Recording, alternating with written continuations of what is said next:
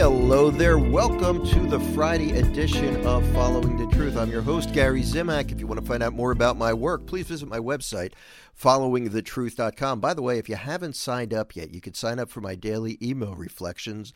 Let not your heart be troubled. They're free of charge. They come out once a day. It's a very short meditation based on a Bible verse all throughout the the Advent season. We've been focusing on an Advent message. So if you're interested, head on over to followingthetruth.com and sign up for the the uh, my daily email reflection today.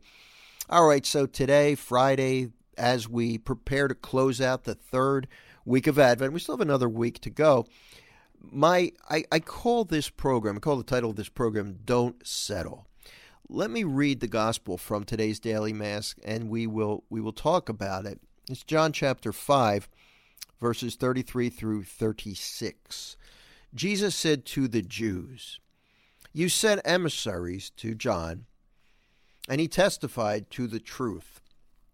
Now, once again, these readings are all about John the Baptist this week. We're hearing a lot about John the Baptist. I do not accept testimony from a human being, but I say this so that you may be saved. John was a burning and shining lamp, and for a while you were content to rejoice in his light. But I have testimony greater than John's. The works that the Father gave me to accomplish, these works that I perform, testify on my behalf that the Father has sent me. So let's talk a little bit about this. John the Baptist had a mission. He was the precursor, he was the final, uh, the last one of the Old Testament prophets. His job was to pave the way for Jesus, to call attention to Jesus Christ and say that he is here, the Messiah is here. And and what happened was John had his own disciples. John the Baptist had his own disciples, people who followed him in his ministry. But John's ministry was kind of interesting because he was sort of a transition, a transitioner or transitional prophet. He was his goal was to pass on all of his disciples to Jesus. So, you know, you, you look at John, he was kind of a crazy character, a little bit odd.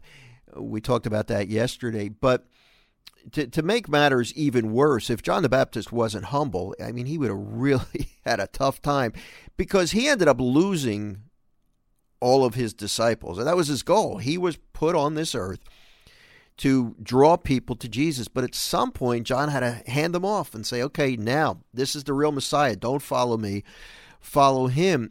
And, and I think what, what I hear when I look at this gospel is Jesus saying to people who had become disciples of John the Baptist look, John pointed the way and he gave you good stuff, but he was pointing to me. And now it's time for you to take it to the next level, to move away from what John said and climb the mountain a little bit higher because I have something better for you. And I think as we as we wind down our advent and as we get ready to welcome Jesus on Christmas Day, again more fully into our soul, it's a good idea to look at our expectations. I think it sometimes we can have a tendency to be comfortable with our faith. You know, we reach a certain level and say, all right, this is it. I don't want to go any further because it might get tough, or he might ask me too much, or I might have to believe something pretty unbelievable. You know, we reach that point where we put limits on the Lord and we say, all right, I'm, I'm good enough. You know, go to Mass every Sunday. I don't need to go any deeper. And, and I'm not saying you do that, but I think for all of us, there's that temptation to have that line of where we're not going to go beyond, you know, when it comes to our faith. Like this is I've done this. Anything more than this is going to either mm, I'm going to have to risk looking really stupid or it's going to be too much of a sacrifice. So I urge you to ask the Holy Spirit today.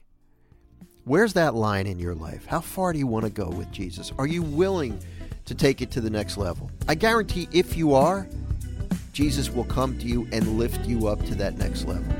So, first ask the Holy Spirit and then pray for the openness to go wherever He leads, especially as we get ready to wrap up this Advent season. Sound good? Listen, I hope you have a fantastic weekend. If you need anything, contact me at followingthetruth.com. If not, I'll see you next week. God bless.